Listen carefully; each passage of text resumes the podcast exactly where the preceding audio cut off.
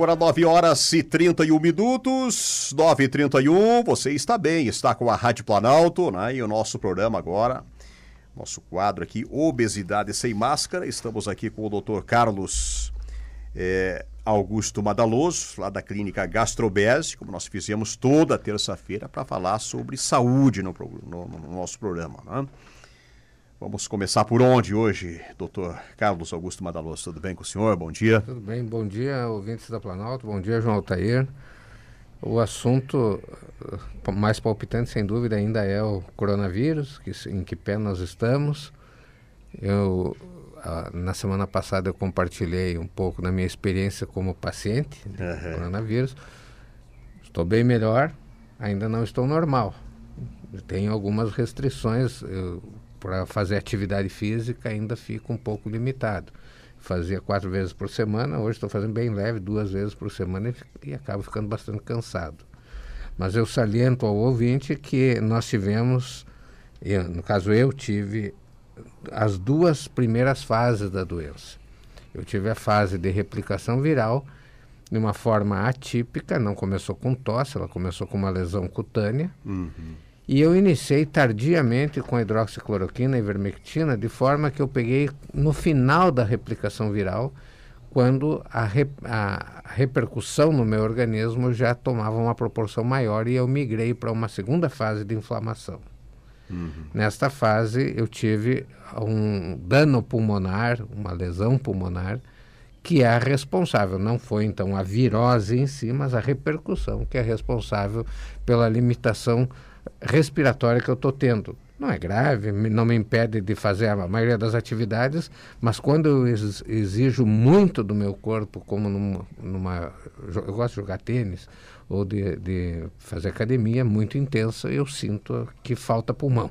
Uhum. Então isso aí, pelo que o, o médico me, me esclareceu, vai levar ainda algum tempo para eu recuperar. Sim. Devo fazer o que eu consigo, sem forçar demais, mas vai tomar um tempo para recuperar. Uhum. Muito bem. E eu vi que lá em Porto Alegre precisou trocar de prefeito para mudarem o, o, tratamento, né? O prefeito uhum. Sebastião Melo mandou comprar, então, a hidroxicloroquina, a azitromicina, a ivermectina, né? E o doutor Mauro Esparta, médico de Passo Fundo, que agora é o secretário de saúde lá, que foi vice-prefeito duas vezes aqui, disse o seguinte, né, que embora não haja comprovação científica de que esses medicamentos é, são bons, é, tem que levar em conta que nos municípios que forneceram o tratamento precoce com esses medicamentos tiveram resultados melhores do que outros. É, e esse, essa informação, é, existem vários grupos médicos, Facebook, WhatsApp, em que nós discutimos isso. E nós queremos, como nós não temos a comprovação científica, na verdade existem vários trabalhos científicos, para te chegar a uma comprovação, tu precisa reproduzir e esses dados serem replicados em vários locais do mundo. Uhum. Então não existe um método ainda uniforme, mas existem várias evidências científicas de que isso seja uma verdade. É importante quem está nos ouvindo saber o que, que é a ciência. A ciência, ela é o recurso que nós temos para chegar à verdade. Isso aí. Então, quando nós dizemos não tem comprovação científica, eu estou dizendo que ainda não foi possível, por insuficiência dos métodos científicos, de chegar à elucidação da verdade. A ciência está baixa, ela não conseguiu identificar a verdade. E é por isso que quando nós falamos não tem evidência científica, em outras palavras, eu estou dizendo, eu como pesquisador ainda não consigo, eu sou insuficiente para esclarecer a verdade e não dizer que porque uhum. eu não consigo não é verdade. Sim. Então, na hidroxicloroquina, nós não conseguimos ter a comprovação de que ela realmente previne. Agora, se eu não tenho comprovação através da ciência, eu tenho que ir para o recurso disponível abaixo da ciência, mas que é o único disponível, que é a uhum. experiência. E na experiência dos vários médicos que trataram, eu não estou falando que trataram dois aqui, três ali, médicos que trataram 300, 400 pacientes, eu, eu me cito, também tratei vários pacientes, acima de 300, dos que eu tratei uhum. precocemente, nenhum foi para o hospital. E esse dado, colocado nesse grupo de médicos, nós vemos vários uh, depoimentos Sim. de médicos com 600, com mil, mais de mil, dois mil pacientes que não tiveram internação quando o paciente é tratado precocemente, evidentemente uhum. que ele pega às vezes tem pacientes que têm outra doença eh, que, que exige internação e ele tá, está internado por um câncer, ele tem Covid. E esse está fora da, da, da, da, contabilidade. Estão pegando a população geral, que começa uhum. a ter uhum. sintomas. Inicia o tratamento, nenhum paciente foi parar no hospital. Uhum. Então é uma evidência muito. É uma evidência por experiência muito forte. E o doutor Mauro, graças a Deus, tomou atitude que a gente tem que aplaudir, tinha que ser aqui de Passo Fundo, lá em Porto é, Alegre. Né? Agora precisamos pedir para ele vir fazer o mesmo aqui, né? Isso aí. Mas agora, né, foi requisitado, né, para ser o secretário de saúde da capital dos gaúchos, um milhão e meio Sim. de habitantes. Carmen Silva manda um bom dia aqui para o nosso programa, obrigado. E tem o, o nosso WhatsApp, pessoal, é 99968 730. Milton Coser, qual é a, a mensagem aí? Qual é a pergunta, Milton? João. Estou no trânsito aqui, estou ouvindo a entrevista ali do Dr. Madaloso. Deixa eu só pegar um gancho aqui quando ele falou do cansaço. O Jorge, meu filho, que é um atleta de ponta, né? Por mais que agora ele já parou, né? Faz quase um ano. Mas ele também passou o, o coronavírus lá no mês de, de junho, julho. E até hoje ele vai fazer uma atividade física, ele sente cansaço sente um cansaço. Também desse pai, ele até foi fazer uns exames do coração e coisa, preocupado, né? Porque atleta sempre toma muito anti-inflamatório, isso atinge o coração. Fez os exames, tudo certo, tudo perfeito. É do coronavírus, é sequela desse infeliz, desse bicho chinês aí. Que coisa, né? Um bom programa e um abraço para você e pro doutor aí, tá bom? Obrigado, Milton. Doutor Madalonso. É, é o que eu estou sentindo também, mas como já faz mais tempo, eu esperava ficar melhor mais cedo, mas pelo jeito eu vou ter que me acostumar a um pouco mais de, de paciência, ter mais paciência ainda. Sim. E, e agora tem uns, uns prognósticos né, aí de que, por causa da, dos festeirês do Natal e Ano Novo, né, nós poderemos ter um, um, aumento de infecção nos próximos dias. Né? Será que há essa possibilidade? Procede o, o, em parte, porque assim, nem comparado com o que foi o festeirê da eleição. Uhum. Então agora as pessoas que, que comemoraram Natal e Ano Novo ficaram muito mais recolhidas do que na época da eleição. Então eu acredito que a repercussão não vai ser tão grande assim. É. Uh, um adendo assim, uh, aqui em Passo Fundo, agora no, a doutora Cristina Pilate, que é secretária, uhum. é a pessoa de extrema capacidade e de consciência que eu tenho certeza que nós vamos ter uma, uma guinada muito grande na saúde pública de Passo Fundo. Viu que ela já colocou mais um ponto de atenção ao Covid? É, a partir né? de segunda-feira, o cais do Boqueirão lá no outro extremo da cidade. Sim. Não, dois pontos, não, não será mais é, somente o então, cais da Petrópolis. Eu acho que Passo Fundo ganhou muito, muito. Parabéns ao prefeito pela escolha da, da secretária. Uhum. Olha aí, ó. Pois é, e o governador aí depois da eleição, interessante que depois da eleição, até a eleição, chegava a bandeira vermelha, ele recuava para laranja e tal. Depois da eleição, ele não aceitou mais nenhum recurso. Aí agora é tudo bandeira vermelha ou bandeira preta, né? Mas é muita coincidência, né?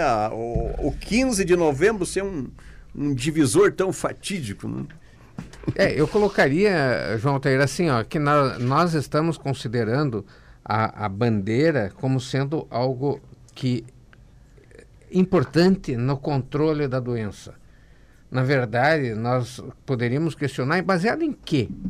Que nós usamos um, um critério que nós não conseguimos ter nenhuma um dado, e aliás, os países que não usam esse critério têm uma repercussão menor.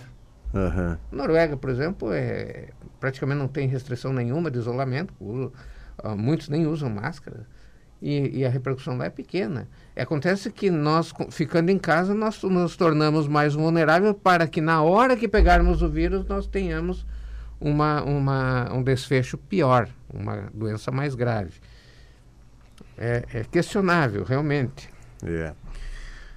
O Luciano Favreto da Rosa participa conosco. Estamos aqui com o Dr. Carlos Augusto Mataloso, lá da Clínica Gastrobese, falando no nosso quadro Obesidade Sem Máscara, essa inicial aqui sobre o Covid. Ele diz o seguinte: bom dia a Comuzave. Comuzave, o que, que é, será? Tem mais de 15 mil casos comprovados de cura da Covid com dióxido de cloro. O que, que é o dióxido de cloro? Nunca ouvi falar. É? Não conheço. É. Pode nos passar mais informações aqui, Luciano Fabreto da Rocha. Obrigado pela. Vamos trocar de assunto, doutor? Ou continuamos então, nesse? Então, você que, de... você que comanda, eu sou seu, seu criado. aqui. Dúvidas em cirurgia bariátrica, né? Quem deve fazer a cirurgia bariátrica ou metabólica? Bom, é, isso nós eh, já abordamos. Eu assim, ó, vamos por assim, bariátrica é para tratar a obesidade, cirurgia metabólica é para tratar, em última análise, o diabetes. As duas cirurgias, elas funcionam quando tem peso relacionado. Por exemplo, um diabetes com obesidade poderá se beneficiar de uma cirurgia, como nós tivemos aqui um- uma ocasião, quando eu estava recuperando o Covid, teve um paciente aqui que fez cirurgia pelo diabetes. E deu uma entrevista aqui, Uhum. eh, colocando que ele optou por um tratamento, a vida inteira tratou o diabetes com medicamentos, estava usando insulina duas vezes por dia, fez a cirurgia, hoje está sem insulina. Talvez mais adiante pode ser até que fique sem medicação alguma, mas é, uma, é um ganho de qualidade de vida. E a mesma coisa, o paciente que tem obesidade severa e que tentou emagrecer e não conseguiu, não adianta mais nada. Nesse paciente é o único recurso capaz de proporcionar manutenção da perda de peso, ou seja, não é só perder, é perder e não ganhar, é a cirurgia. E mesmo com cirurgia tem um percentual pequeno, mas existe de falha. Então, ah, uma, uma paciente, um paciente que tiver com muito peso e tá, está tentando com dieta e faz um esforço enorme para perder 5, 10 quilos, com a cirurgia é 40 quilos. E quando ele reganha, se ele reganha, vai continuar com 20, a menos coisa que dificilmente um tratamento clínico ou medicamentoso vai proporcionar ao longo da vida. Uhum. Então, o melhor tratamento realmente é a cirurgia. Sim. Hoje, talvez mude, mas hoje é a cirurgia. Uhum. Olha aí, o ouvinte está mesclando os assuntos aí. O nosso ouvinte lá de Marau, Robert, disse que em Itajaí o prefeito liberou geral o uso da ivermectina. É verdade. É, Itajaí teve uma outra polêmica também, que eu não me lembro qual é que era, tinha um outro medicamento lá que o prefeito mandou, mandou comprar, né? É, a dona Nelda Colucci pergunta, é, pede para o doutor Madaloso, se não tem sintomas nenhum, tomar é, igual, tomar ivermectina depois no final. É, é, essa, essa posologia, essa conforme, eh, essa modo de tomar a medicação de forma preventiva é muito discutido. Não existe um- um- uma forma única. Talvez das pessoas que mais entendem do assunto em termos de ivermectina tá, é a doutora Lucy Kerr, que podem pegar o YouTube, tem vários eh, vídeos dela falando ivermectina e Lucy Kerr, vão achar um monte de, de informações. E até a própria doutora Lucy mudou o esquema em algum, eh, dois, três esquemas que foram evoluindo, porque nós temos uma doença que nós não conhecemos. E hoje, o que agora é minha experiência que eu tenho utilizado e usei na minha casa, e as pessoas que conviveram comigo, ninguém pegou, é utilizar a ivermectina numa dose de 6 miligramas para cada 30 quilos de peso. Isso aqui é, é, é um medicamento que pode ser comprado sem receita médica, então por isso que eu estou comentando aqui. 6 miligramas para cada 30 quilos de peso, quatro dias seguidos, falha 10, não precisa por 10 dias, não precisa mais tomar, mas dali, se tiver contato com alguém contaminado, tiver exposto a aglomerações, risco, fator de risco para doença, ou de doenças que agravariam o risco de um Covid, e se sentem mais seguros, a cada 10 dias, sem tomar, repete mais 4. Então, tomar 4 para 10, toma 4 para 10, se necessário. Olha aí, ó. É, a- ele é, é um comprimido? É um comprimido de 6 miligramas. Por exemplo, uma pessoa de 90 quilos teria que tomar Uhum. três comprimidos por quatro dias. Sim. E daí para 10, Uhum. toma três para 10. Três comprimidos por quatro dias para 10. Sim. Mais perguntas? Vamos ver aqui. Para a cirurgia metabólica contra o diabetes, precisa ter peso ou não? Assim, ó, nós temos, nós não entendemos muito bem aonde que o peso entra nisso, mas em princípio nós vemos que existem como se fossem dois tipos de diabetes tipo 2, não é tipo 1. O tipo 2 é que o, a, a pessoa produz insulina. No tipo 1 ela para de produzir insulina. No diabetes tipo 2 tem um que é relacionado à obesidade e tem o outro que ele não tem associação com excesso de peso. No que está relacionado com a obesidade, mesmo que leve, não precisa ser muito obeso, mas ter obesidade, este, a cirurgia funciona. É Claro, existem exames que se fazem antes da cirurgia, mas em geral, eh, o seu exame dá positivo para a cirurgia, funciona muito bem a cirurgia. Quando não tem obesidade, essa é uma outra fonte de pesquisa que hoje nós não temos ainda uma definição do que é o melhor para fazer. Uhum. Como é que o paciente vai saber se tem obesidade? Ele pega o seu peso em, em, em quilos e divide pelo quadrado da altura. Então, por exemplo, 90 quilos divide por 1,7, divide novamente esse resultado por 1 pe- 1,7, que seria 1,70m. Então, peso divide por um se- 1,7 e divide novamente por 1,7. Se der de 30 para mais, tem obesidade. Uhum. Olha, tem mais perguntas chegando. O nosso WhatsApp é 99968-730. Estamos aqui com o Dr. Carlos Augusto Badaloso, lá da Clínica Gastrobese. E aí o ouvinte complementa quais os requisitos exigidos para se fazer, então, a, a cirurgia metabólica, o senhor já falou? É, é, tem que ter um diabetes tipo 2, tem que ter um tempo de tratamento ah, que não evoluiu, que não está indo bem. Não, não é simplesmente ter diabetes e vou operar, não. Ter o tratamento e ainda ter uma avaliação. Então aí entra a importância da consulta com o cirurgião bariátrico metabólico, que vai avaliar se é caso de cirurgia ou não. É, é difícil de dar uma regra geral assim, mas assim, quem tem diabetes e obesidade e, te- e tem tentado por mais de dois anos e não conseguiu controlar, a hemoglobina tá, a glicada está subindo, é, isso aí é um dos critérios que nós podemos, pelo menos, considerar a consulta. Uhum. Na consulta vai se ver se é o caso de operar ou não. Uhum. Voltando à, à ivermectina, o ouvinte pergunta 6 miligramas para cada 30 quilos De peso. ele, é, de peso. Quantas vezes ao dia, ele pergunta? Uma vez, Uma vez. um- uma dose de, de, de três, por exemplo, se for 90 Aham. quilos de três comprimidos, repete quatro dias seguidos, uma Quatro vez por dia. seguidos. Quatro vezes. Muito bem. WhatsApp 99968-730, o Cristiano Nicole. Obrigado, Cristiano. Bom dia, João Altair, doutor Madaloso. Agora vou pegar um gancho, diz ele, do seu Coser, o ouvinte que falou ali. Meu filho luta artes marciais, anda de bicicleta, joga bola. Graças a Deus passou bem por essa do Covid.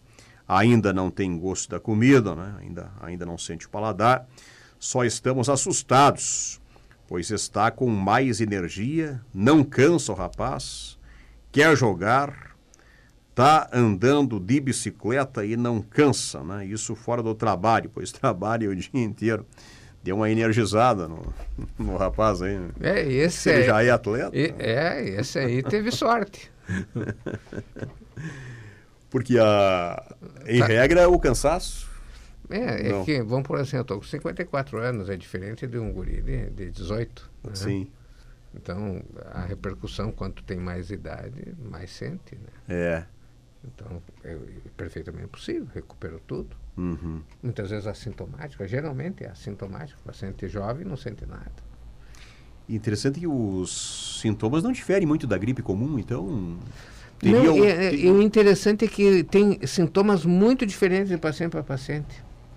Tem Pois uns, é. que, tem uns que ficam com uma gripe comum pesada, sim. Tem outros que não sentem nada e tem. Eu tive alergia. Ali, pois é, é um Tá? fato. Né? É. Um sintoma até.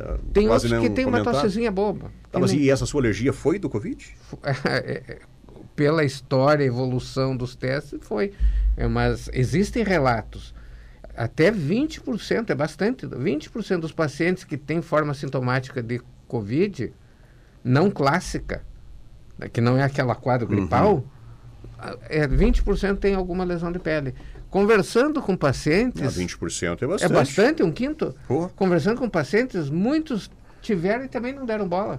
Daí quando eu mostrei, a, a, eu fotografei e mostrei as imagens, eu disse, pai, eu tive isso aí também. E só que nem atribuíram a doença. Uhum. Então, bastante gente. Perguntar, tu vai ver que tem bastante gente que teve manifestação cutânea. Uhum. Porque a, a perda do. A, a, perda do paladar também é um sintoma da gripe comum, né? Esse é bem cara... É, mas não tão prolongado e não, não tão intenso. Não tão intenso, é, de então, perder totalmente. É, então esse. E era esse... muito comum a gente ouvir. Ah, tô, é, gripado, não sinto o gosto da comida. Isso, isso aí. Isso era comum. É, mas só que depois do Covid, né, eu, eu tive um pouquinho, uma semana voltou ao normal. Mas tem paciente que está 60 dias, assim. Uhum. Por isso que eu digo, é, é uma gripe muito atípica. Nós não temos um, nós temos um, um padrão que acontece em, sei lá, 70% da população, que é dor, é cefaleia, dor de cabeça, dor atrás dos olhos, é, é uma febrezinha baixa, é uma tossezinha sem é, boba, uma tosse sem muita secreção, não é muito intensa. Ah, o paciente às vezes perde paladar, perde olfato e, e dor nas costas. Tá? É o que eu mais vejo os pois pacientes é, se queixarem. Exatamente, dor nas costas. É. Ah, eu tive dor nas disso. costas, só que para mim começou uma semana depois, da, na verdade 10 dias, 12 dias depois do início do quadro. Uhum. E aí eu tinha essas, essas alterações pulmonares. Sim. Então eu não sei se a dor nas costas já não é um, efe um efeito tardio. Uhum. Eu fui fazer uma tomografia, quando eu inspirei, enchi o pulmão, eu vi aí, tava, tava tudo me doendo. Daí que eu percebi, porque a gente nunca respira fundo. É. Quando vai respirar bem fundo é que sente. Que sente. Que é um sintoma da pneumonia também, a dor nas costas, né? É, parecido. Parecido.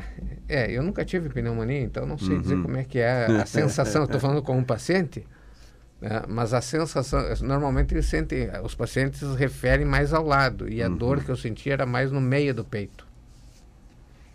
No meio do peito? É. Não dá para confundir no, com o coração daí. Não, não, é inspiração bem funda, doía no meio do peito e um pouquinho do lado, na, na metade do tórax. Uhum. Mais posterior daí. Diz o ouvinte, o Leonardo tem 23 anos, ficou duas semanas de cama, com muita dor do corpo e muita dor de cabeça. Perdeu o paladar direto, febre, por isso que estamos assustados. Mas, graças a Deus, está melhor agora, né? 23 anos, duas semanas de cama, né? Agora é prolongado esse Agora, é, é, é, esse paciente que tem que ter acompanhamento de um pneumologista. É, é importante uma, um, assim, ó, nós temos dos que têm sintomas aproximadamente 20% evoluem para uma forma mais grave que necessita de hospitalização. E quanto antes se inicia o tratamento, melhor a evolução. Então, se a pessoa evoluiu para uma forma mais grave, tipo assim, ela vinha bem e de repente melhorou e dali a pouco voltou a piorar, uhum. ela tem que procurar um pneumologista. O médico, que é, ou um clínico, mas em princípio o pneumologista é a especialidade para isso. Uhum. Aí procurar o pneumologista e vai orientar se está tendo infiltração pulmonar, se está tendo alguma coisa que necessita um tratamento mais agressivo. Sim. A audiência da Fabiana. Fabiana manda recado também aqui no nosso WhatsApp da Planalto, 99968-730, doutor Madaloso. Os testes rápidos de Covid são confiáveis, doutor Madaloso, tio Fabiana? Os testes rápidos, o rápido é o de sangue Aquele do ah, cotonete tem, tem também é considerado rápido, rápido ou não? É, são todos testes todos rápidos. rápidos. Rápidos é que fica pronto em 24 horas. Tá. Menos de 24 horas. Vamos colocar assim, ó. Uh, eu não tenho estudo me mostrando, comparando diferentes testes e nós não temos nenhum parâmetro para comparar uh, qual é o melhor dos testes. Nós não temos.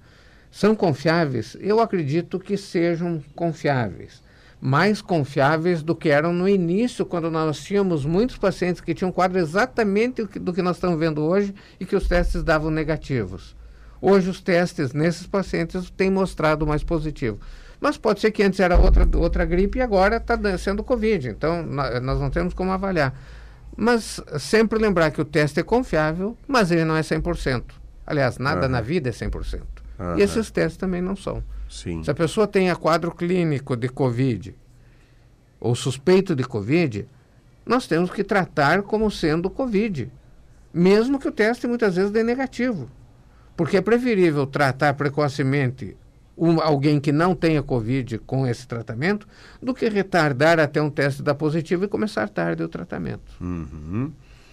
Rádio Planalto, olha, tem a participação da Jocelaine. A Jocelaine diz o seguinte: bom dia, eu fazem mais de um mês né, que não sinto gosto e nem cheiro, só que ela não, não nos disse aqui se foi fazer o teste ou não foi fazer o teste, hein? Mas um mês sem sentir sabor. É, tem paciente que leva, eu tenho paciente com dois meses. Está é. Tá com dois meses e ainda não recuperou. Uhum. Mas com o tempo vai recuperar. Vai uhum. recuperar. Sim. Rádio Planalto. É... Vamos ver aqui, estou ouvindo atentamente, pois é uma aula, mas vou fugir um pouco do assunto. Quero saber do doutor qual é a atitude de uma pessoa que, sabendo tudo do seu corpo, fica doente. A atitude é, é, é, ter humildade de procurar um tratamento, um médico, fazer o tratamento adequado e melhorar. Essa é a atitude. médico é, é, fica doente também. É, não, a Jocelaine complementa agora aqui que sim, ela fez o teste e positivou. E já está há um mês, então, pelo é. menos, né, sem sentir gosto, enfim, né? Mais mensagem, José da Luz, né? Bom dia, né? Bom dia.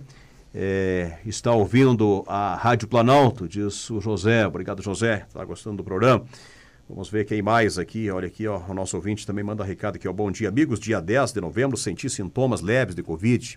Embora já viesse fazendo tratamento preventivo com o dióxido de cloro, comecei a tomar o protocolo adotado pelo CAIS da Petrópolis, né? que é a referência aqui em Passo Fundo.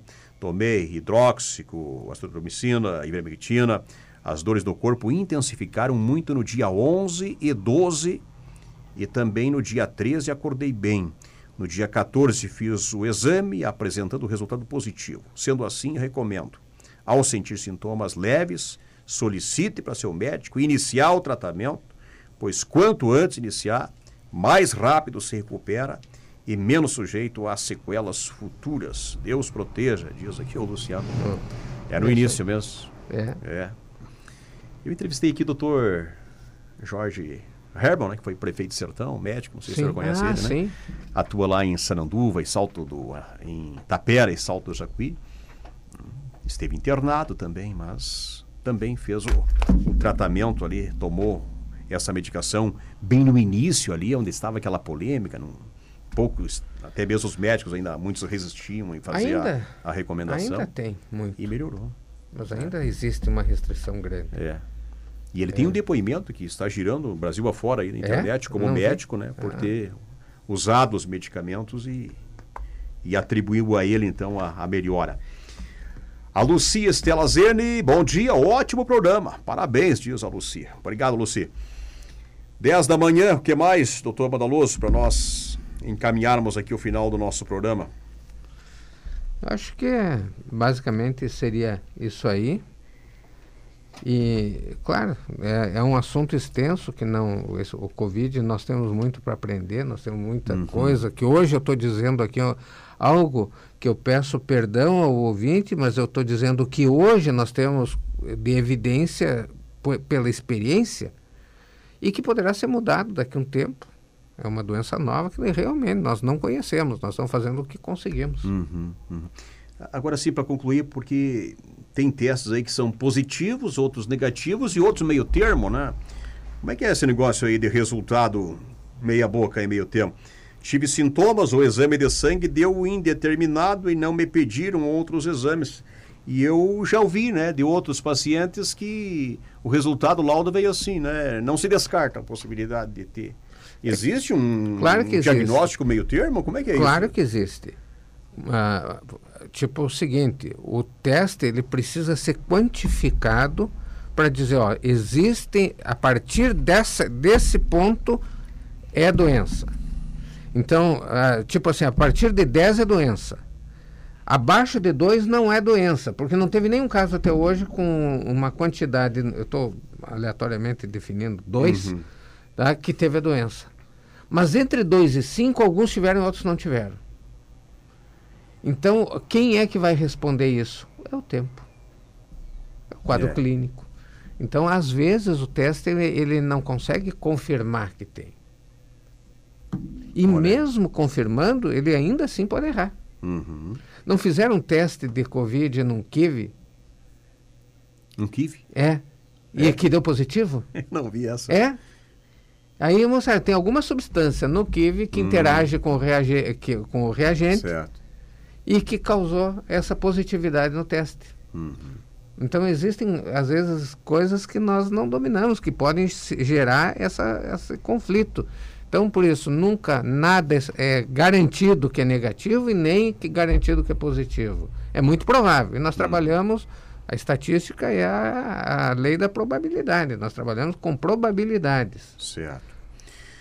10 e 2, tempo esgotou e o tema não. Pode voltar na próxima terça, doutor? Claro, estaremos aí com o maior prazer. Nosso muito convidado. Obrigado. Terça às nove e meia que vem.